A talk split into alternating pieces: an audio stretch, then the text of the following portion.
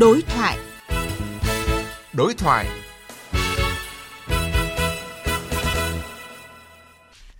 Thu Huyền xin kính chào quý vị và các bạn. Thưa quý vị và các bạn, Cuộc bầu cử đại biểu Quốc hội khóa 15 và đại biểu Hội đồng Nhân dân các cấp nhiệm kỳ 2021-2026 đã bầu chọn được 499 đại biểu Quốc hội tiêu biểu trong số 866 người ứng cử đại biểu Quốc hội. Quốc hội khóa 15 đón nhận sự chuyển giao nhiệm kỳ trong thời điểm những khó khăn thách thức bởi dịch bệnh đã và đang và sẽ ảnh hưởng nặng nề trực tiếp đến đời sống kinh tế an sinh xã hội. Những diễn biến mới của tình hình thế giới, những yêu cầu đòi hỏi to lớn của thời đại hội nhập chuyển đổi số, những mục tiêu được đặt ra trong Đại hội Đảng toàn quốc lần thứ 13 đặt thêm trọng trách với Quốc hội khóa 15. Mặc dù vậy, Quốc hội khóa 15 bước vào một nhiệm kỳ mới với hành trang là thành quả to lớn của nhiệm kỳ Quốc hội khóa 14 và những nhiệm kỳ trước để lại –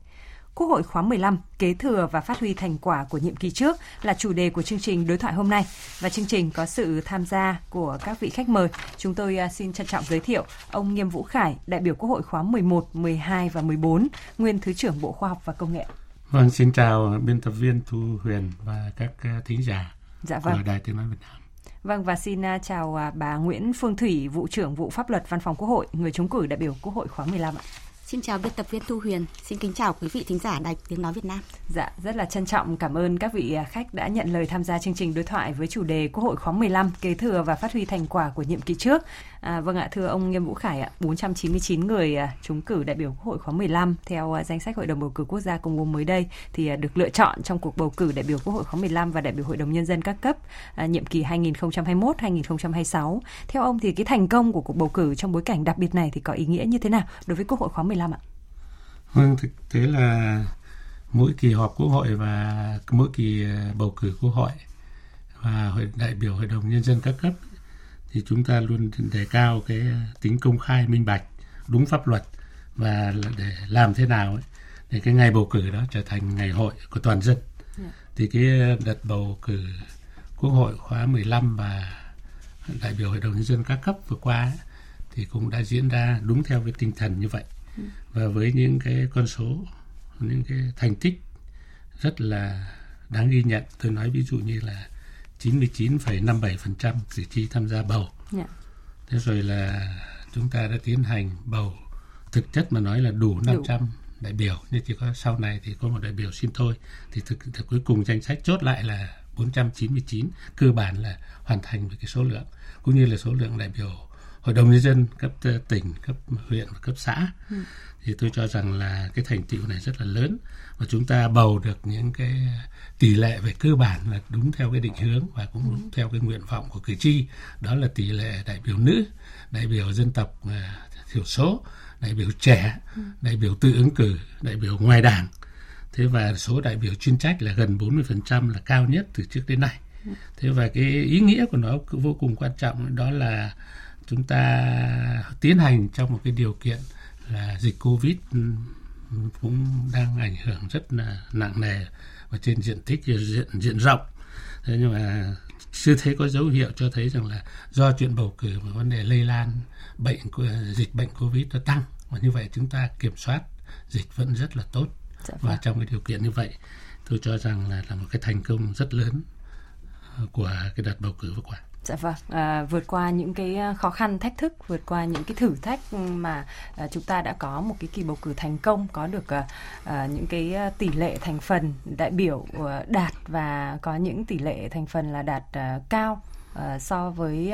à, từ trước đến nay ạ. À, ừ. và à, thưa bà Nguyễn Phương Thủy đã có gần 25 năm công tác tại cơ quan tham mưu giúp việc cho Quốc hội nhưng mà lần đầu tiên ứng cử và trúng cử đại biểu Quốc hội Quốc hội khóa 15 và à, À, Ờ, trước hết thì ờ, xin ờ, được chúc mừng bà đã đạt được cái sự tín nhiệm của cử tri ạ và bà có những cái cảm nghĩ gì thưa bà khi mà có được kết quả này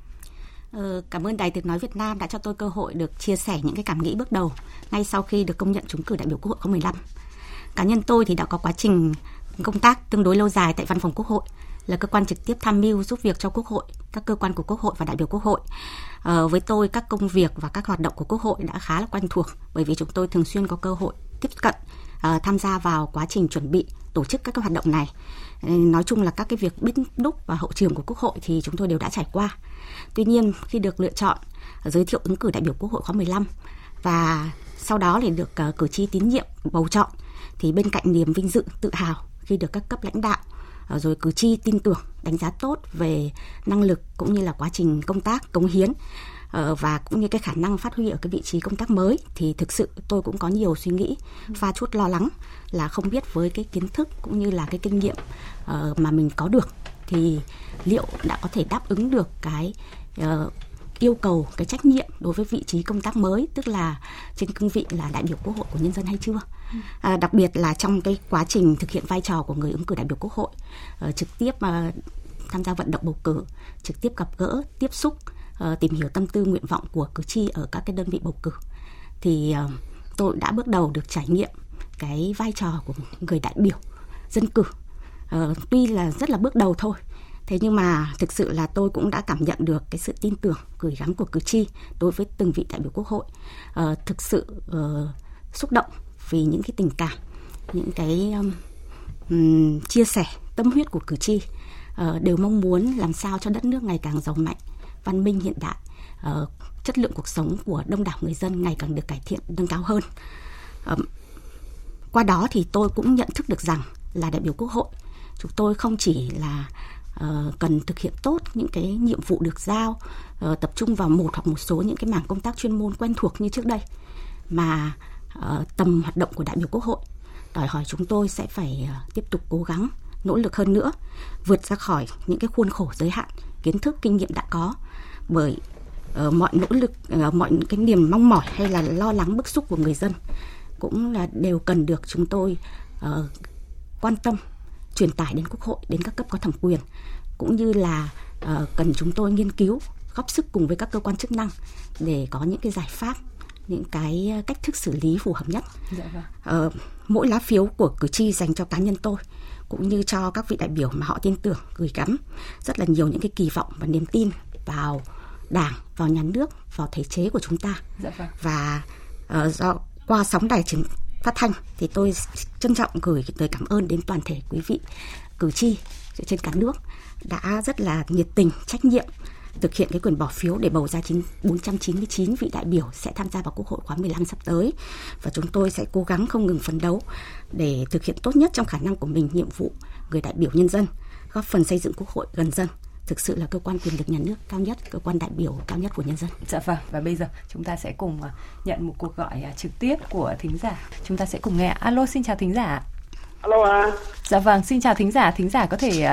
uh, chia sẻ những cái điều mà mình muốn nói trong chương trình hôm nay ạ. Vâng ạ.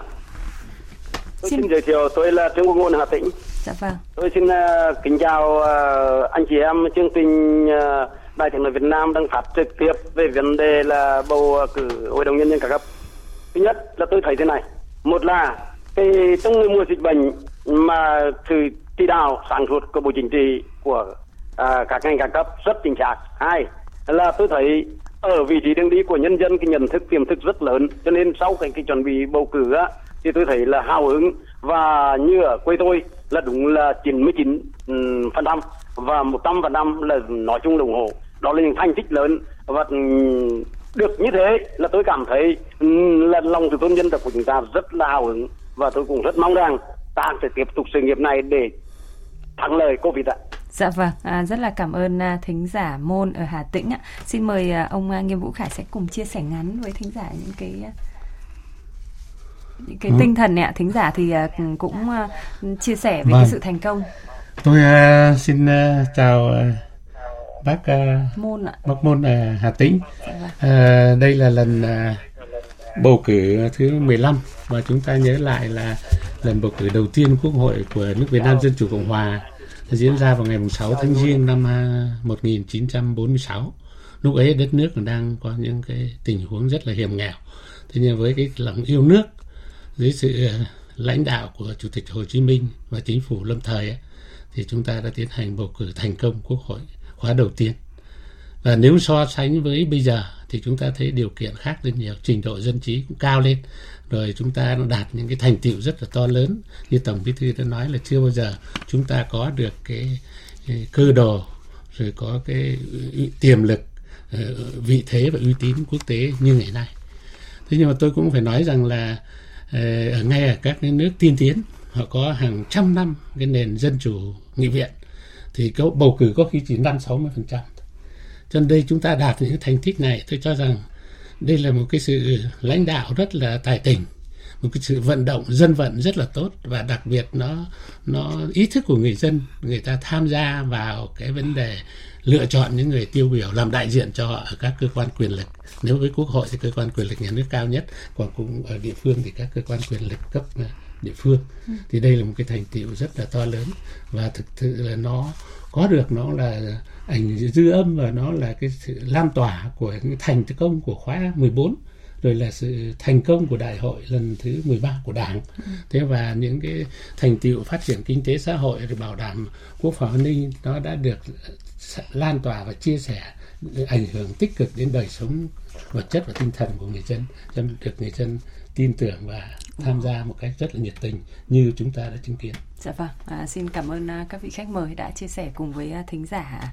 được gọi đến trực tiếp qua số điện thoại của chương trình và chúng ta cũng có thể thấy là dù ở mỗi nhiệm kỳ khác nhau nhưng mà trong những thời điểm bối cảnh lịch sử khác nhau, à, những đại biểu cử tri và nhân dân thì à, được cử tri và nhân dân tin tưởng, bầu chọn. Khi mà chúng cử thì đều có chung một suy nghĩ về vai trò trọng trách đại diện dân cử, như là bà à, Nguyễn Phương Thủy cũng đã trao đổi ở đấy ờ, khi mà nhận à, được lá phiếu của cử tri bầu chọn cho mình thì à, vừa thấy là một niềm à, tự hào, nhưng ở đấy cũng là cả một sự lo lắng chăn trở về cái trách nhiệm mà cử tri giao phó, mong mỏi ở mình nữa. Và mỗi một nhiệm kỳ quốc hội thì đều có sự kế thừa và phát huy những thành quả của các nhiệm kỳ trước, nỗ lực đổi mới, đáp ứng tốt hơn mong mỏi của cử tri và nhân dân. Và trong những khó khăn thách thức lớn của nhiệm kỳ thì à, quốc hội khóa 14 luôn đồng hành cùng với cử tri và nhân dân đạt được những kết quả đáng ghi nhận, như là ông Niêm Vũ Khải cũng vừa mới trao đổi. Quốc hội khóa 14 cùng những quốc hội các khóa trước đã luôn à, đặt những cái tiền đề để cho uh, kỳ vọng là Quốc hội khóa 15 sẽ tiếp tục có những thành công. Và trước khi tiếp tục cuộc trao đổi thì uh, xin mời quý vị thính giả cùng uh, hai vị khách mời sẽ nghe một tổng hợp ngắn sau đây.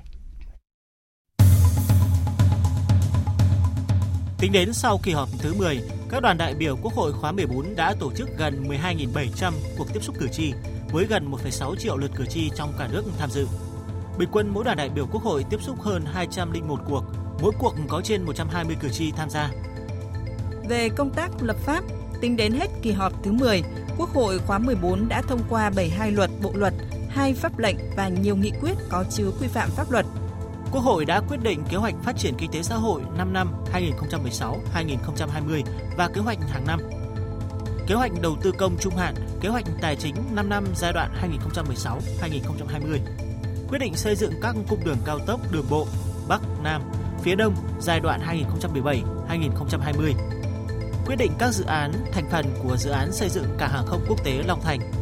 quyết định phê duyệt đề án tổng thể và chủ trương đầu tư chương trình mục tiêu quốc gia về phát triển kinh tế xã hội vùng đồng bào dân tộc thiểu số và miền núi giai đoạn 2021-2030. Về công tác giám sát trong 5 năm, Quốc hội đã tổ chức 8 kỳ chất vấn với gần 1.800 câu hỏi đại biểu Quốc hội chất vấn. Hoạt động chất vấn và trả lời chất vấn có nhiều đổi mới, thể hiện thái độ trách nhiệm của Quốc hội trong việc đi đến cùng vấn đề được giám sát. Quốc hội khóa 14 là nhiệm kỳ tiến hành nhiều chuyên đề giám sát nhất với 7 chuyên đề.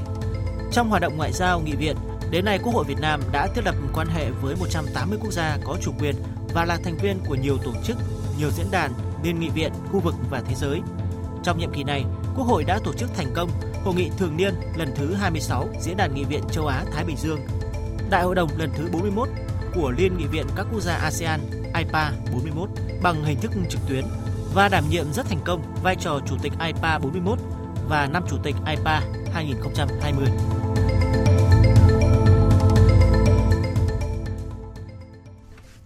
Vâng ạ, trong à, tổng hợp ngắn vừa rồi với những à, con số ít ỏi thôi thì à, chúng ta cũng chưa thể mà thể hiện được đầy đủ những cái kết quả mà Quốc hội khóa 14 đã đạt được, đã tạo ờ, ấn tượng tốt đẹp trong lòng cử tri và nhân dân ạ. Và thưa bà Nguyễn Phương Thủy, dõi theo hoạt động của Quốc hội khóa 14 thì bà có những nhận định như thế nào? Từ góc độ cá nhân, tôi thấy Quốc hội khóa 14 đã để lại dấu ấn của một quốc hội không ngừng đổi mới, luôn hành động vì lợi ích của nhân dân, của đất nước. À, trên từng lĩnh vực, trong việc thực hiện từng chức năng như lập pháp, giám sát, quyết định các vấn đề quan trọng của đất nước, thì Quốc hội luôn thể hiện rõ nét cái điều này. Đơn cử như trong lĩnh vực lập pháp, Quốc hội đã thông qua rất là nhiều luật, nghị quyết, trong đó quy định những cái cơ chế, những cái chính sách mang tính đột phá, à, thể hiện những cái bước chuyển lớn trong tư duy và cũng thể hiện cái tính kịp thời, cái sự quyết liệt tạo hành lang pháp lý cho việc tiếp tục đổi mới tổ chức bộ máy nhà nước cũng như là phát triển kinh tế xã hội hoặc là giải quyết các cái vấn đề vướng mắc bất cập trong thực tiễn. Trong lĩnh vực uh, uh, về mặt quy trình xây dựng luật thì nhiệm kỳ vừa qua cũng đánh dấu rất là nhiều những cái bước uh, đổi mới tích cực từ khâu lập chương trình, uh, xây dựng đề xuất về chính sách cho đến khi được các cơ quan của Quốc hội thẩm tra uh, và trình Quốc hội xem xét thông qua vừa bảo đảm cái tính uh, khoa học chặt chẽ nhưng vẫn có cái độ linh hoạt để có thể đáp ứng kịp thời với những cái yêu cầu thực tiễn của công tác quản lý nhà nước. Trong lĩnh vực giám sát thì như trong phần tổng hợp chúng ta vừa nghe, Quốc hội đã thực hiện một cái khối lượng công việc rất là lớn. Nội dung giám sát của Quốc hội, của Ủy ban Thường vụ Quốc hội, Hội đồng dân tộc, các ủy ban của Quốc hội cũng như là các đoàn đại biểu Quốc hội đều là những vấn đề lớn, quan trọng ờ, được cử tri quan tâm, bao quát hầu hết các lĩnh vực của đời sống xã hội. Thông qua giám sát đã khẳng định cái tính đúng đắn của chính sách, pháp luật, tiếp tục phát huy những cái kết quả tích cực, kịp thời phát hiện những cái hạn chế bất cập và đưa ra những cái kiến nghị để tiếp tục bổ sung hoàn thiện chính sách pháp luật cũng như là tạo cơ sở trong việc quyết định các cái uh, vấn đề quan, quan trọng, trọng. của đất nước. Um, qua giám sát thì cũng góp phần tăng cường kỷ luật kỷ cương và từ đó giúp các cơ quan hữu quan nhận thức đầy đủ hơn cái trách nhiệm cũng như là làm tốt hơn các cái chức năng nhiệm vụ của mình. Hình thức và việc tổ chức các hoạt động giám sát của Quốc hội thì liên tục có những cái cải tiến và đổi mới theo hướng ngày càng chủ động hơn, đa dạng về hình thức và chú trọng về chất lượng các cái nội dung đánh giá kiến nghị uh, các cái nội dung giám sát chuyên đề, các phiên họp chất vấn giải trình của Quốc hội, các cơ quan của Quốc hội luôn là các cái nội dung mà có sức hút rất là lớn và nhận được sự quan tâm, ủng hộ của đông đảo cử tri trong xã hội. Yeah. Dạ. Và một điểm quan trọng không thể bỏ qua nữa là việc Quốc hội khóa 14 đã chủ động sáng tạo kịp thời đổi mới phương thức hoạt động để ứng phó thích nghi khá thành công với những cái diễn biến tình hình vô cùng phức tạp, gian nan do dịch bệnh Covid uh, trong gần một năm rưỡi vừa qua. Quốc hội điện tử, quốc hội trực tuyến không còn là những cái khái niệm xa lạ mà đã trở thành nhu cầu tự thân, thành phương thức ờ, làm việc thường ngày của quốc hội, các cơ quan của quốc hội và từng vị đại biểu quốc hội quả thực là rất khó để có thể đánh giá hay phản ánh được một cách toàn diện những cái thành tiệu kết quả mà Quốc hội khóa 14 đã đạt được trong suốt nhiệm kỳ vừa qua chỉ trong một vài câu nói. Uh, tuy nhiên, tôi tin tưởng rằng là những cái cố gắng, nỗ lực của Quốc hội khóa 14 cũng như từng vị đại biểu Quốc hội như ông Nghiêm Vũ Khải ở đây đều luôn được cử tri theo dõi, ghi nhận và đánh giá cao. Dạ vâng. À, chúng ta có thể thấy là Quốc hội khóa 14 thì đã thực hiện à, rất là tốt ba cái trọng trách của Quốc hội và cùng với đó thì à, đã đổi mới, sáng tạo, linh hoạt để mà có thể thích ứng được với à, trong cái điều kiện hoàn cảnh cụ thể và thưa ông Nghiêm Vũ Khải ạ, Chủ tịch Quốc hội à, Vương Đình Huệ thì cũng đã nói là thành quả của Quốc hội khóa 14 vừa là động lực nhưng mà cũng là cái áp lực đối với đại biểu Quốc hội và Quốc hội khóa 15. Vậy thì theo ông cái động lực và áp lực mà nhiệm kỳ Quốc hội khóa 14 và các khóa Quốc hội trước đây để lại cho nhiệm kỳ Quốc hội khóa 15 là gì ạ? Vâng, ờ, tôi cũng rất là tán đồng với ý kiến của chị Nguyễn Phương Thủy về những cái thành tiệu của Quốc hội khóa 14 trên các lĩnh vực lập pháp, giám sát và quyết định những vấn đề quan trọng của đất nước, thực hiện cái chức năng đại diện cho nhân dân. Yeah. Dạ. Thế và rõ ràng là một cái nhiệm kỳ hết sức thành công trên tất cả các cái uh, thực hiện cái chức năng nhiệm vụ của mình. Thế và cái động lực cho Quốc hội khóa 15 là cái gì? Thì tôi nghĩ là trước tiên là cũng phải nói là qua quá trình hoạt động của Quốc hội, đặc biệt là khóa 14 thì cũng đã để lại những cái kinh nghiệm rất là quý. Rồi uy tín cho đối với nhân dân và những cái quy trình thủ tục không ngừng được hoàn thiện và cái đội ngũ cái, sự hợp tác phân công và phối hợp giữa ba cái ngành ừ, lập pháp hành pháp và tư pháp ấy, nó cũng đã trở nên là tương đối là thuần thục. Thì đấy là những cái lợi thế tạo điều kiện để quốc hội khóa 15 tiếp tục ừ, kế thừa và phát huy thế còn cái thách thức thì đương nhiên chúng ta cũng hiểu rằng khi mà chúng ta kế thừa một cái tài sản một cái sự nghiệp lớn thì rõ ràng nó đòi hỏi là luôn câu hỏi phải đặt ra là phải làm bằng và làm hơn. Và làm bằng và làm hơn từ những con từ những cái chỉ tiêu nó không phải cao thì có lẽ nó thuận hơn. Bây giờ nó đang ở những cái cái cái cái, cái, cái chỉ tiêu những cái thành tiệu rất là lớn. Cho nên là vấn đề áp lực là chuyện đương nhiên. Thế nhưng mà tôi cũng cho rằng là này cái điều bước ngoặt ấy, là cái đại hội 13 của đảng ấy, đưa ra những cái mục tiêu rất to lớn và rất là quan trọng quyết định cái cái tương lai của dân tộc Việt Nam trong vòng 25 năm tới. Tôi nói là ví dụ như mục tiêu đưa ra đến 2045 Việt Nam trở thành nước công nghiệp và thu nhập cao. Thế mà một nước công nghiệp với thu nhập cao thì nó không phải chỉ bằng cái GDP bình quân đầu người. Mà trước tiên là muốn đạt được cái đó là anh phải có một cái hệ thống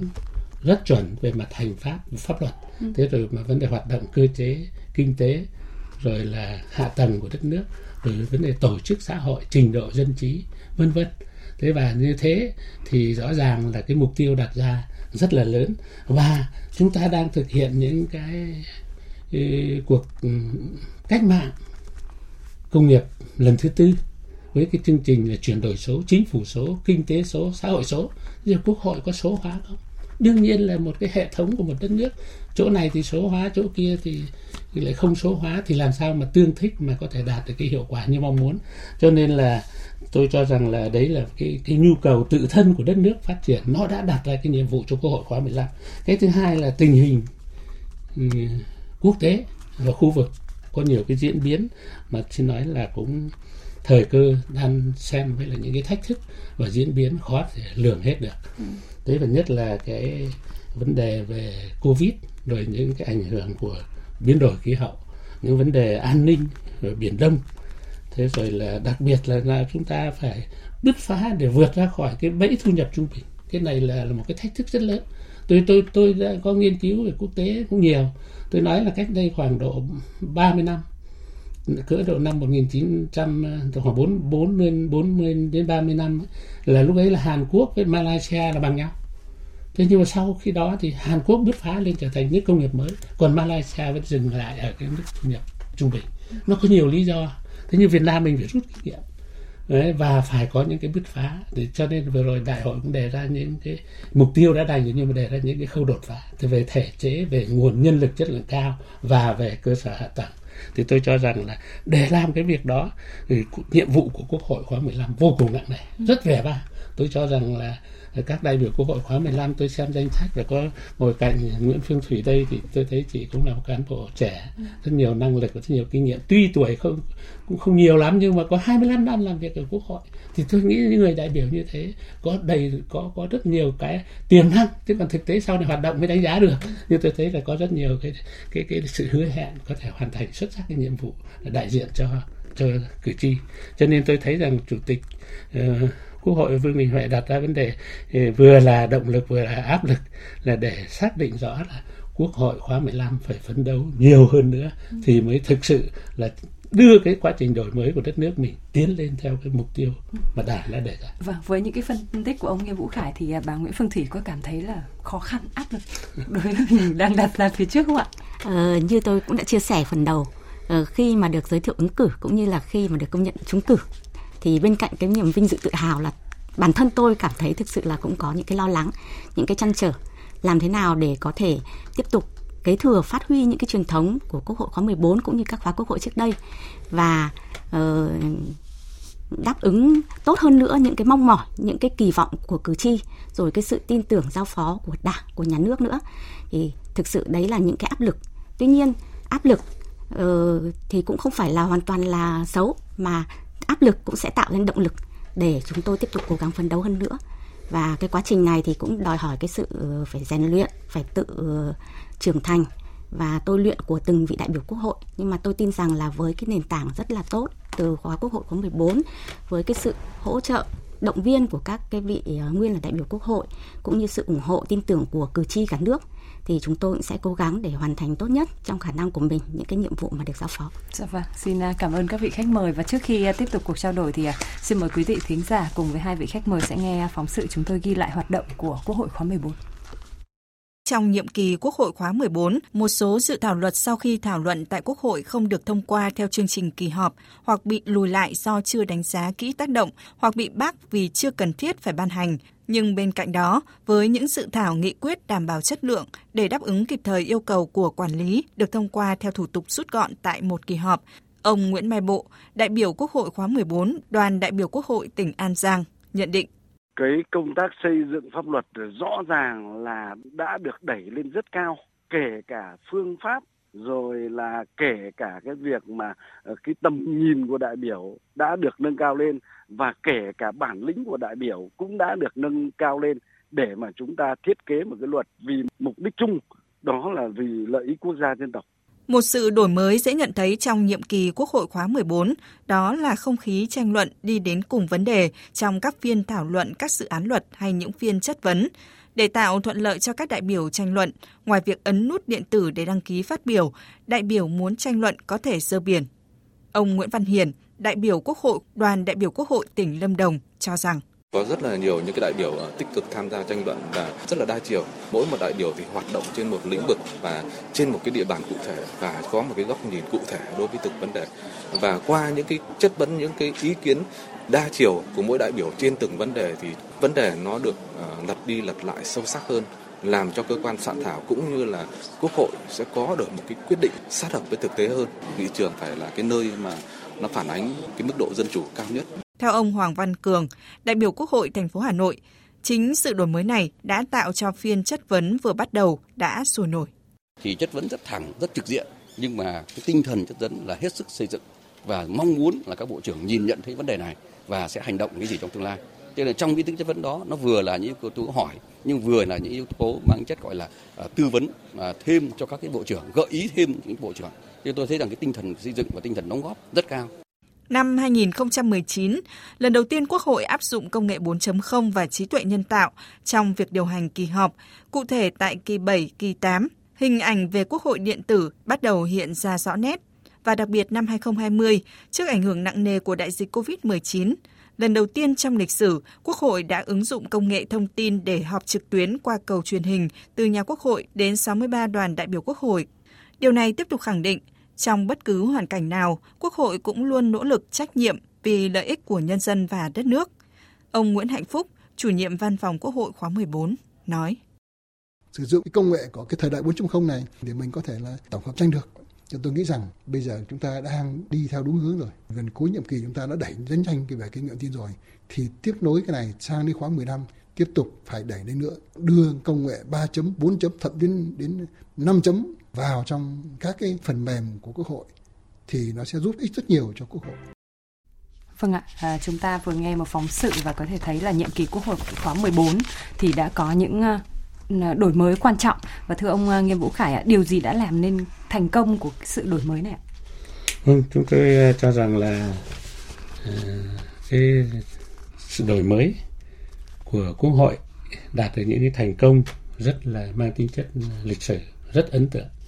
trong thời gian cái nhiệm kỳ Quốc hội khóa 14 ấy, tất cả những cái gì chúng ta đạt được thì nó bắt đầu nguồn gốc từ những cái sự nghiệp đổi mới do Đảng khởi xướng năm 1986. Thế và sau đó thì quá trình thay đổi mới của Quốc hội diễn ra một cách liên tục. Mỗi khóa sau lại diễn ra một cách cụ thể và mang lại những hiệu quả rất là cao tôi nói ví dụ như là vấn đề về sự phân công và phối hợp quyền lực giữa um, ba cái ngành chỉ là gọi là chính quyền là lập pháp giám sát và uh, lập pháp hành pháp và tư pháp ấy. Thì đấy cũng là một cái điều rất đổi mới. Ừ. trước đây có thời kỳ người ta cũng nghĩ rằng là uh, chúng ta cần phải hành pháp tức chính phủ mạnh quốc hội thì cũng vừa phải thôi. Có quan điểm như vậy nhưng sau đấy đi đến kết luận là hệ thống chính trị muốn nó mạnh thì cả lập pháp hành pháp và tư pháp đều phải mạnh. Và đặc biệt là nó phải mạnh ở cái khâu phân công phối hợp để thực hiện những cái nhiệm vụ những cái chủ trương đường lối của đảng và thực hiện cái nguyện vọng của người dân. Thế cho nên là cái nguồn gốc của cái cái cái cái nguyên nhân của sự thành công trước tiên là cái tổng thể của cái sự nghiệp đổi mới không ngừng và liên tục. Thế và cái thứ hai là chúng ta cũng phải thấy rằng là nhờ có sự đổi mới trong hoạt động của quốc hội cho nên chúng ta đã tích lũy được những cái kinh nghiệm rất là quý và đã xây dựng được những thể, thể thể chế hóa những cái quy trình những cái biện pháp để làm sao mà cái việc quốc hội thực hiện cái chức năng nhiệm vụ của mình một cách ổn định, bài bản và đúng pháp luật, phù hợp với lại hiến pháp và những quy định chung của đảng cũng như là của của nhà nước. Thì đấy là một cái khâu. Cái cái khâu nữa thành công của quốc hội chính là ở, nó là ở cái chỗ là các đại biểu, năng lực của các đại biểu, trình độ của các đại biểu, cơ cấu đại biểu thế là vậy vậy cho nên cái khâu bầu cử khâu tuyển chọn lựa chọn người dân nó càng được dân chủ hơn thì người dân người ta có cái phương án lựa chọn rộng hơn. Và như vậy đại biểu quốc hội ngày càng chất lượng hơn. Thế và nên là điều kiện để mà đại biểu quốc hội hoạt động. Rồi vai trò hội đồng dân tộc của các ủy ban được phát huy hơn. Thì đây là vô cùng quan trọng. Nói là quốc hội chung chung 500 con người. Nhưng mà từng nhiệm vụ từng lĩnh vực là có những ủy ban hội đồng dân tộc. Ủy ban hội đồng dân tộc làm tốt ấy, thì đương nhiên là sẽ tham tham mưu cho quốc hội ra những quyết định, kể cả về pháp luật, về chính sách, cũng như về những công trình quan trọng một cách chính xác, hiệu quả, cao nhất. Cho nên có có rất nhiều những cái lý do, nhưng mà tôi nói là cái điều nói cuối không phải là cái điều ít quan trọng, mà đây là có cái sự lãnh đạo của trung ương và sự phối hợp giữa các cái ngành quyền lực của đất nước. Ừ, vâng ạ, à, đó là góc nhìn từ ông ờ, Nghiêm Vũ Khải ạ. Vậy còn từ góc nhìn của mình với cái quá trình tham mưu nữa thì bà Nguyễn Phương Thủy ạ có đánh giá như thế nào về những cái thành công của sự đổi mới này? Ờ, trước hết thì tôi hoàn toàn tán thành với những ý kiến mà ông Nghiêm Vũ Khải vừa mới nêu. Ờ, không thể phủ nhận cái vai trò cũng như nỗ lực cố gắng của Quốc hội khóa 14 trong suốt nhiệm kỳ vừa qua. Nhưng mà những thành công hay những cái đổi mới của Quốc hội uh, không phải là kết quả trong một sớm một chiều mà đây là sự kế thừa phát huy các cái thành tựu các cái bài học kinh nghiệm của hơn 70 năm Quốc hội Việt Nam yeah. Dạ. uh, từ năm 1946 đến nay. Quốc hội tiếp tục nêu cao cái tinh thần đoàn kết, tăng cường dân chủ, công khai, minh bạch, cải tiến đổi mới phương thức hoạt động để nâng cao chất lượng hiệu quả. Cái sự đoàn kết, đổi mới, trí tuệ, trách nhiệm và phát huy dân chủ là các cái yêu cầu thường xuyên, liên tục trong hoạt động của Quốc hội là động lực quan trọng để tạo nên cái sức mạnh cũng như là sự năng động sáng tạo À, đáp ứng tốt nhất những cái yêu cầu nhiệm vụ mà thực tiễn đã đặt ra. Ừ. Ờ, cũng như ông Khải cũng đã đề cập thì một trong những cái nguyên nhân để dẫn đến những cái thành tiệu của Quốc hội nhiệm kỳ vừa rồi đấy là việc uh, có cái sự nhận thức rõ hơn cái vai trò vị trí của đại biểu Quốc hội xác định đại biểu Quốc hội là uh, cái nhân tố giữ vai trò trung tâm trong hoạt động của Quốc hội. Cái việc này thể hiện ngay từ trong cái luật tổ chức Quốc hội đã được thông qua từ nhiệm kỳ trước. Chương quy định về đại biểu Quốc hội được chuyển lên thành chương 2 ngay sau cái chương quy định chung về quốc hội. Điều này là thể hiện cái sự đánh giá rất là cao và cái cái mong muốn nguyện vọng muốn phát huy một cách tối đa nhất cái vai trò của từng vị đại biểu quốc hội trong cái hoạt động chung của quốc hội. Ờ, cuối cùng mà tôi nghĩ cũng rất là quan trọng đấy là cái sự ủng hộ tin tưởng của cử tri của nhân dân đây cũng vừa là động lực cũng là vừa là cái nguồn động viên to lớn để quốc hội cũng như là đại biểu quốc hội nỗ lực hơn nữa hoàn thành tốt hơn những cái nhiệm vụ được giao Dạ vâng, có thể thấy là đại biểu Quốc hội với à, vai trò rất cao, rất quan trọng là cầu nối là trung tâm như vậy thì à, cử tri à, mong muốn trông đợi như thế nào về những đại biểu Quốc hội, những người mà vừa mới được trúng cử như là bà Nguyễn Phương Thủy thì ngay sau đây chúng ta sẽ cùng nghe một số ý kiến ạ.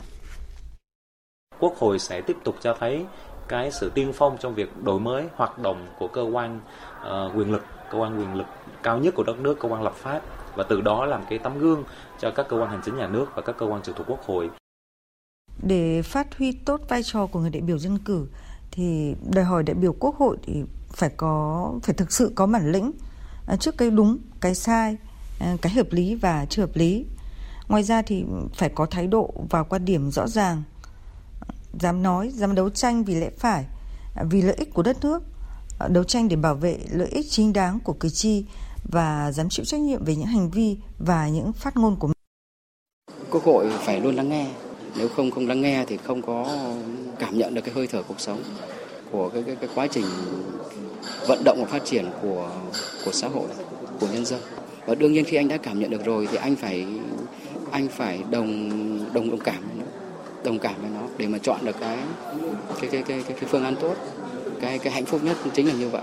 Nếu mà quốc hội bàn gì mà người dân người ta chả quan tâm thì rõ ràng là quốc hội ấy thì cũng phải lên xem lại. Và các đại biểu mà nếu mà có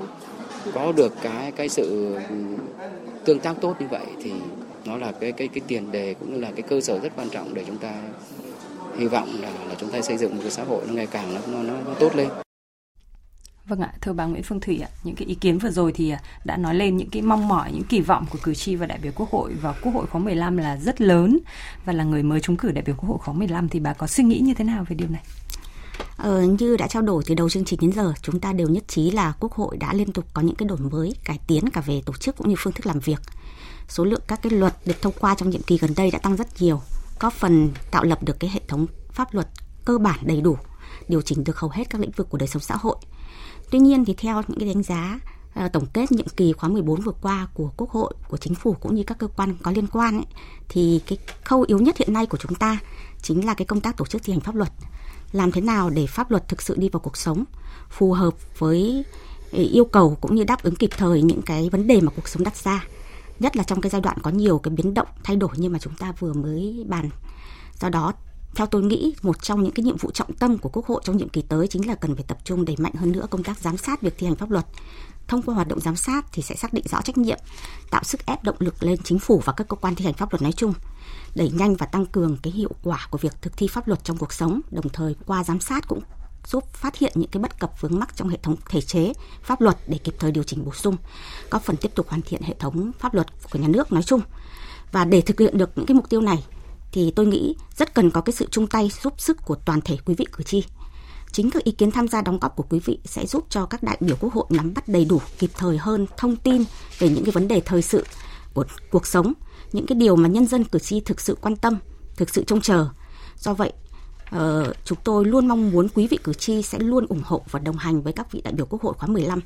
tham gia giám sát việc thực hiện các cái cam kết, các cái chương trình hành động và hoạt động của từng vị đại biểu để góp phần giúp Quốc hội thực sự là Quốc hội của dân, gần dân và là cơ quan đại biểu cao nhất của nhân dân. Dạ vâng, và đại biểu Quốc hội thì cũng phải à, gần dân hơn, sát dân hơn để có thể à, lắng nghe được tất cả những cái tâm tư, những cái ý nguyện, những cái mong muốn mà cử tri đề đạt đúng không ạ? Đúng ạ. Vâng và thưa ông à, Nghiêm Vũ Khải ạ, để mà đáp ứng được cái mong mỏi của cử tri và nhân dân cũng như là những cái yêu cầu đòi hỏi trong tình hình mới thì Quốc hội khóa 15 theo ông cần phải quan tâm đến những vấn đề gì ạ?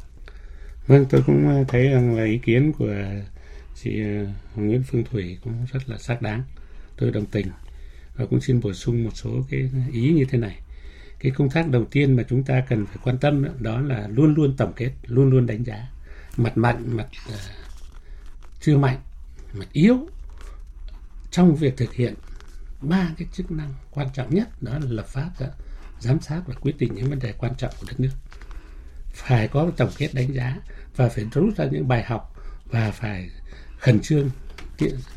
điều chỉnh cái hoạt động của quốc hội các cơ quan quốc hội như đại biểu quốc hội theo cái hướng mà chúng ta đã rút ra được những kinh nghiệm những bài học quý ừ. thì những cụ thể là như ví dụ như là pháp thì chúng ta phải tính đến cái tính ừ, đồng bộ cái tính khả thi của các văn bản pháp luật được ban hành và làm sao để tuổi thọ của các luật nó dài hơn. Chứ gần đây có cái xu thế là tuổi thọ của mỗi lần sửa sau để ngắn hơn như lần sửa trước. Ừ. tôi nói ví dụ luật bảo vệ môi trường thì lần sửa đầu thứ hai ấy, thì cách lần sửa thứ nhất là 12 năm lần sửa thứ ba cách lần sửa thứ hai là 9 năm còn bây giờ là lần sửa thứ tư là cách lần sửa thứ ba còn có 6 năm. Cứ 12 9 6 và người ta nghĩ là có khi ra tới là còn ngắn nữa thế cho nên đấy cũng là vấn đề. Cho nên hay là ví dụ như giám sát, thì chúng ta hoạt động rất nhiều cái giám sát. Tôi nghĩ là giám sát của quốc hội, các khóa, đặc biệt khóa 14 là rất ấn tượng. Người dân rất quan tâm, ví dụ chất vấn, trả lời chất vấn.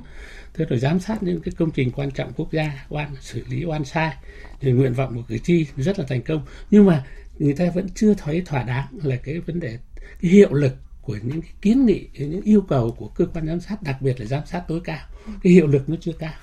Đấy cho nên là tôi nghĩ rằng ngoài cái vấn đề tổng kết đánh giá rút ra những bài học thì tôi cho rằng là tăng cường ứng dụng cái khoa công nghệ nhất là thời đại công nghiệp cách mạng công nghiệp 4.0 và chúng ta khẩn trương ban hành những văn bản pháp luật trong phạm vi hoạt động của quốc hội để số hóa một số hoạt động. Tôi cũng có nghiên cứu về lĩnh vực này và tôi cho rằng quốc hội một số nước người ta đã có những cái bước đi rất là chắc chắn để làm sao tiết kiệm thời gian nâng cao hiệu quả cái các quyết định của của nghị viện một số nước. Thế rồi là ví dụ như là phải tạo điều kiện hơn nữa để các ủy ban và đặc biệt là đại biểu quốc hội để làm việc một cách hiệu quả. Ừ. hay là tôi nói ví dụ như là vấn đề ờ, công tác truyền thông đấy thì chúng ta đang làm cái việc đang làm đây này là ừ. chúng ta truyền thông về về quốc hội về pháp luật về nâng cao ý thức của người dân và làm sao để người dân ngày càng quan tâm hơn nữa và đóng góp ý kiến giám sát hoạt động của đại biểu quốc hội cũng như là các cơ quan của quốc hội thế rồi tôi nói nói rằng là một trong những cái cái mà để người dân yêu quý tôn trọng quốc hội ấy, đó là vấn đề xử lý cái nguyện vọng tức là giải quyết nguyện vọng của chi và xử lý các oan sai đại biểu quốc hội là phải dũng mãnh dũng khí hơn thẳng thắn hơn nữa dạ vâng. đặt vấn đề để các cơ quan hữu quan làm sao mà phải có trách nhiệm để giải quyết nguyện vọng của vâng, cử tri dám nói Cho dám đấu tranh đấy, đúng không ạ tôi thấy vâng, đấy và, là quan trọng vâng và bây giờ thì chúng ta sẽ cùng uh, kết nối với một uh, vị thính giả xin mời uh, các khách mời sẽ cùng đeo tay nghe alo xin chào thính giả Dạ, xin chào chương trình và quý khách mời của cái buổi phát thanh hôm nay ạ. À. Vâng, thính giả có thể giới thiệu ngắn gọn về mình và nêu dạ. quan điểm ạ. Dạ, tôi tên là Nguyễn Thị Son ở 236 Điện Biên Phủ, phường 7, quận Bình Thạnh, thành phố Hồ Chí Minh. Dạ, à, tôi có một vấn đề như gì? Để, để mà phát huy triệt để cái à, quốc hội là cái cơ quan quyền lực cao nhất của nước thì nhưng mà mình làm thế nào để mình thiết chế được cái cơ quan kiểm soát quyền lực để mình có thể cụ thể hóa trách nhiệm à, và và cái quan trọng nhất là cụ thể hóa cá nhân trách nhiệm để mà trong cái công vụ để họ chịu trách nhiệm để cái mọi vụ việc á, là đồng đại quốc hội sẽ giám sát thực tế nhất và cao nhất và có hiệu quả nhất. Điển hình như tôi có một vụ kiện kéo dài 10 năm xong giờ kêu khởi kiện lại. Dạ vâng, à, chúng tôi đã hiểu ý kiến của à, một thính giả Son ở thành phố Hồ Chí Minh. À, trở lại với cái câu chuyện hiệu lực giám sát đấy, mà ừ. ông Nghiêm Vũ Khải đã trả lời. À, thì bây giờ ông có thể chia sẻ một chút với thính giả của chúng ta. Tôi cho rằng là cái công tác ờ, cải cách hành chính ở trong cái cơ quan ờ, thuộc về hành pháp cũng như là tư pháp á là nó phải được tiến hành triệt để đặc biệt là cái đạo đức công vụ và cái năng lực của công chức viên chức. Đấy anh phải xử lý tất cả những vấn đề theo đúng người ta đúng vai đấy, và đúng pháp luật. Thế nhưng mà hiện nay nó xảy ra những cái oan sai và tôi cho rằng tình trạng nó ra khá là phổ biến. Đấy là trách nhiệm đầu tiên của các cái công chức và viên chức của các cơ quan. Có trách có quyền và và có cái trách nhiệm ừ. xử lý công việc.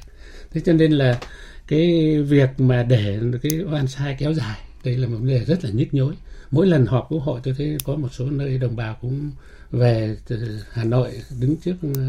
những cái con đường dẫn đến các đi của đại biểu quốc hội từ cái nơi ở đến nơi hội trường Ba Đình ấy thì cũng thấy những cái hình ảnh cũng cũng rất là là là, là băn khoăn cũng rất là lo lắng và tôi nghĩ rằng là đại biểu quốc hội thì phải gắn với người dân và người dân tôi nói vừa nãy tức là uy tín hay không uy tín là anh có thực sự là là vì dân ngoài cái nhiệm vụ chung của quốc hội ra anh phải xử lý những công việc rất cụ thể để quyền bảo đảm cái quyền và lợi ích hợp pháp của công dân dạ thì vâng. đấy nó là thước đo của cái tinh thần trách nhiệm cái tính đại diện của người đại biểu quốc hội trước trước công trước nhân dân dạ vâng. cho nên tôi nghĩ đây là một công việc cần phải đẩy mạnh và tập trung hơn nữa trong khóa tới. Vâng, rõ ràng là cần rất nhiều nữa để mà đã Quốc hội có thể hoạt động uh, hiệu quả và thưa bà Nguyễn Phương Thủy ạ, là một người mới trúng cử thì uh, bà có mong muốn gì để mà hoạt động của đại biểu dân cử được thuận lợi hơn, hiệu quả hơn, đóng góp chung vào cái uh, kết quả chung của Quốc hội? Ờ, không chỉ cá nhân tôi mà có lẽ là tất cả các vị vừa trúng cử đại biểu Quốc hội khóa 10 năm đều luôn mong muốn cống hiến thật nhiều tâm huyết và sức lực đóng góp vào cái sự nghiệp chung của Quốc hội. À, tuy nhiên để hiện thực hóa được các cái mong muốn này thì luôn cần có những cái cơ chế điều kiện bảo đảm cần thiết. Từ góc độ cá nhân là một cái người mà đã uh, tham gia tham mưu giúp việc cho Quốc hội rất là nhiều năm và sắp tới là đại biểu Quốc hội khóa 15 thì tôi cho rằng để đại biểu Quốc hội có thể hoạt động một cách thực chất, có hiệu quả thì cần tiếp tục thực hiện một số những cái giải pháp dạ. mà trong số đấy thứ nhất là cần tiếp tục xác định cái vai trò trung tâm của đại biểu Quốc hội trong hoạt động của Quốc hội. À, cần phải làm rõ hơn nữa cái địa vị pháp lý, cái phạm vi trách nhiệm, quyền hạn của đại biểu Quốc hội, nhất là trong cái mối quan hệ đối với các cơ quan nhà nước ở trung ương cũng như ở địa phương, làm sao để ý kiến kiến nghị của đại biểu Quốc hội phải được các cơ quan tôn trọng, ờ, quan tâm giải quyết. Đây chính là cái bảo đảm cần thiết để đại biểu Quốc hội có thể tự tin trong việc thực hiện cái chức năng đại diện của mình. Thứ hai là cần nâng cao hơn nữa cái tính chuyên nghiệp trong hoạt động của Quốc hội. Uh, theo công bố của Hội đồng bầu cử quốc gia ngày mùng 10 tháng 6 vừa qua thì uh, tuy là cái số đại biểu trúng cử dự kiến sẽ tham gia hoạt động chuyên trách tại các cơ quan của Quốc hội cũng như tại đoàn đại biểu Quốc hội đã tăng rất là nhiều so với cả nhiệm kỳ trước. Nhưng mà uh, so với cái mức tối thiểu 40% mà Quốc hội khóa 14 đã đặt ra khi sửa đổi bổ sung luật tổ chức Quốc hội năm 2020 thì cũng vẫn là chưa đạt được. Vâng. Do đó là trong nhiệm kỳ tới thì Ủy ban Thường vụ Quốc hội cần phải có kế hoạch bồi dưỡng tạo nguồn để sớm bổ sung cái lực lượng chuyên trách này góp phần nâng cao cái hơn nữa cái hiệu quả hoạt động của Quốc hội. Và bên cạnh cái việc tăng về số lượng thì cái cơ chế hoạt động của đại biểu Quốc hội, nhất là đại biểu Quốc hội hoạt động chuyên trách cũng là cái vấn đề cần được tiếp tục nghiên cứu để làm rõ hơn nữa. Ờ, tránh cái xu hướng là hành chính hóa hoạt động của các cơ quan dân cử Dạ vâng, ờ. là rất là ừ, cảm ơn bà về à, những cái um, phương hướng những cái giải pháp và đấy cũng là những cái mong muốn mà của đại biểu những người mà uh, mới trúng cử mong là sẽ có thêm những uh, cái à, hoạt động để à, cho đại biểu có thể góp à, nhiều hơn vào cái thành công chung của quốc hội đúng không ạ? Vâng, rất là cảm ơn các vị khách mời. Và thưa quý vị và các bạn nghị trường thì đang hòa theo những đòi hỏi của cuộc sống không phụ thuộc và bị tác động bởi tính chất nhiệm kỳ. Và trách nhiệm là sự tiếp nối để niềm tin của cử tri và nhân dân vào quốc hội đại biểu quốc hội thêm vững bền hơn. Và những thành quả quốc hội khóa 14 và những nhiệm kỳ trước đây là chính là những hành trang quý giá cho mỗi đại biểu quốc hội, mỗi cơ quan quốc hội khóa 15 bước vào một nhiệm kỳ mới. Và một lần nữa thì xin trân trọng cảm ơn ông Nghiêm Vũ Khải, đại biểu Quốc hội khóa 11, 12 và 14, nguyên Thứ trưởng Bộ Khoa học và Công nghệ đã tham gia chương trình hôm nay ạ. Xin uh, tạm biệt các uh, quý vị khán Vâng. giả. À, Và rất là cảm ơn bà Nguyễn Phương Thủy, vụ trưởng vụ pháp luật Văn phòng Quốc hội, người đã trúng cử đại biểu Quốc hội khóa 15 cũng đã đến với chương trình ạ. Xin cảm ơn VOV và xin kính chào quý vị khán giả. Và cảm ơn à, quý vị và các bạn đã nêu ý kiến cũng như là đồng hành quan tâm theo dõi cùng với chúng tôi. Xin chào và hẹn gặp lại.